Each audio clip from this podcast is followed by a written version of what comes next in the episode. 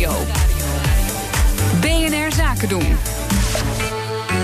Ondernemersdesk. Purpose, dat is het toverwoord voor organisaties anno 2019. Maar om als bedrijf een heldere missie neer te zetten, moet je eerst zorgen dat je leiderschap een heldere missie heeft. Aangeschoven is Connor Clerks. Fijn dat je er bent. Hm, fijn om er te zijn. Um, purpose uh, en dan deze zin daarna. Je, je leiderschap moet een missie hebben. Uh, wat bedoel je daarmee? Ja, ik heb het niet bedacht, um, maar kwam er op de volgende manier op. Gisteren heeft uh, Synergie, dus een bedrijf in Utrecht, een jaarlijkse top 40 uh, van inspirerende bedrijven uitgereikt. Winnaar was To Go To Go trouwens.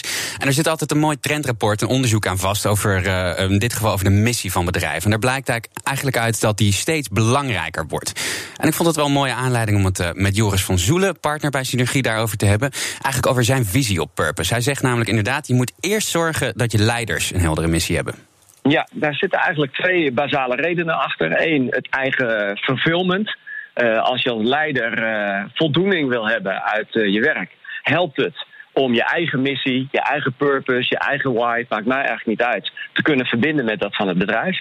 En het tweede is, authentiek leiderschap vraagt ook om volgers in je organisatie. En ook die zullen jou als leider alleen maar volgen als je voor iets vecht waar je zelf helemaal achter kunt staan. Ja, ik dacht, ja, als je ergens CEO uh, gaat worden, dan kies je een bedrijf uit met een missie uh, die bij je past. Maar dat zit net iets anders. Ja, dus er zit een aantal, daar zit echt een prachtige vraag in. Want aan de ene kant, ja, je kiest dus bedrijven waar je vast en zeker al wat mee hebt. En tegelijkertijd hebben die bedrijven over het algemeen ook al een missie, misschien zelfs al een purpose. En wat we zien eigenlijk in het onderzoek is cruciaal dat de purpose en de missie van dat bedrijf ook volledig verbonden zijn met jouw persoonsmissie. Als dat niet zo is, dan wordt werken echt een opgave. Op het moment dat de missie van jou en je bedrijf over elkaar heen liggen, dan ben je aan het vechten voor een wereld waar je aan wilt werken. Mag ik hier nog even wat over vragen? Want Tuurlijk. stel de CEO vertrekt op een gegeven moment weer, dan verandert ook meteen de missie of de purpose van het bedrijf. Nou, denk ik niet wankel? per se. Ik denk, nee, dat denk ik niet per se. Maar ik denk dat het wel goed is als je als bedrijf um, een bepaalde kant op wil, dat je leider daarachter staat. En dat je dus ook als je voor een bedrijf een missie wil bepalen, dat je dat uh, kan doen door te beginnen uh, bij je leiders. Dus een soort stap 1. Dat je dus als, als een baas op één lijn uh, moet zitten met het missie van het bedrijf. Maar ja, dan moet je wel nog je medewerkers meekrijgen. Ja, en daar zien we wel vaak dingen verkeerd gaan. Over het algemeen zie je dan dat leiderschap het podium opspringt met elkaar roept: uh, dames en heren, we hebben een nieuwe purpose en dit is hem. Over het algemeen ondersteund met een inspirerend en mooi filmpje. En tegelijkertijd zit driekwart van de zaal met de armen over elkaar en denkt: ja, dat is jouw purpose, maar niet de mijne.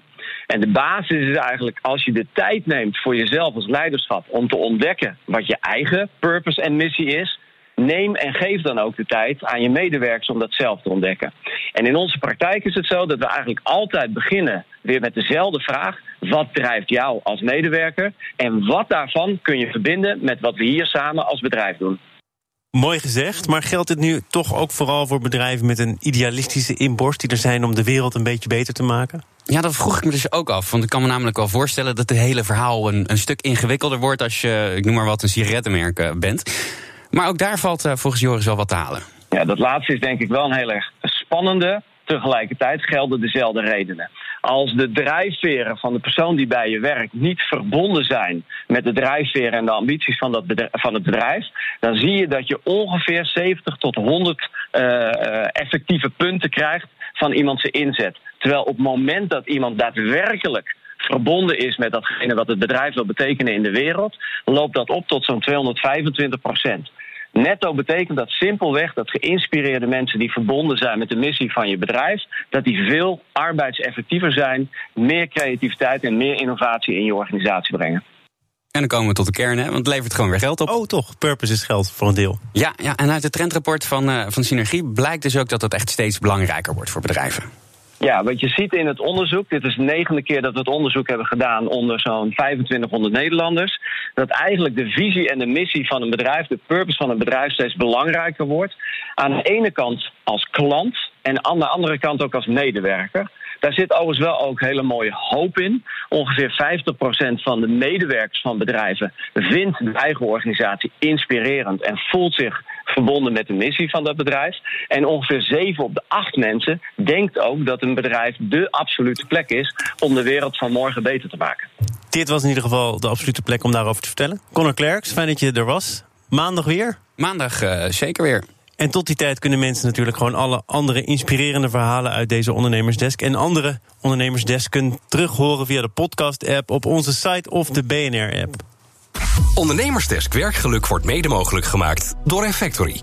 Effectory. Listen, learn, lead.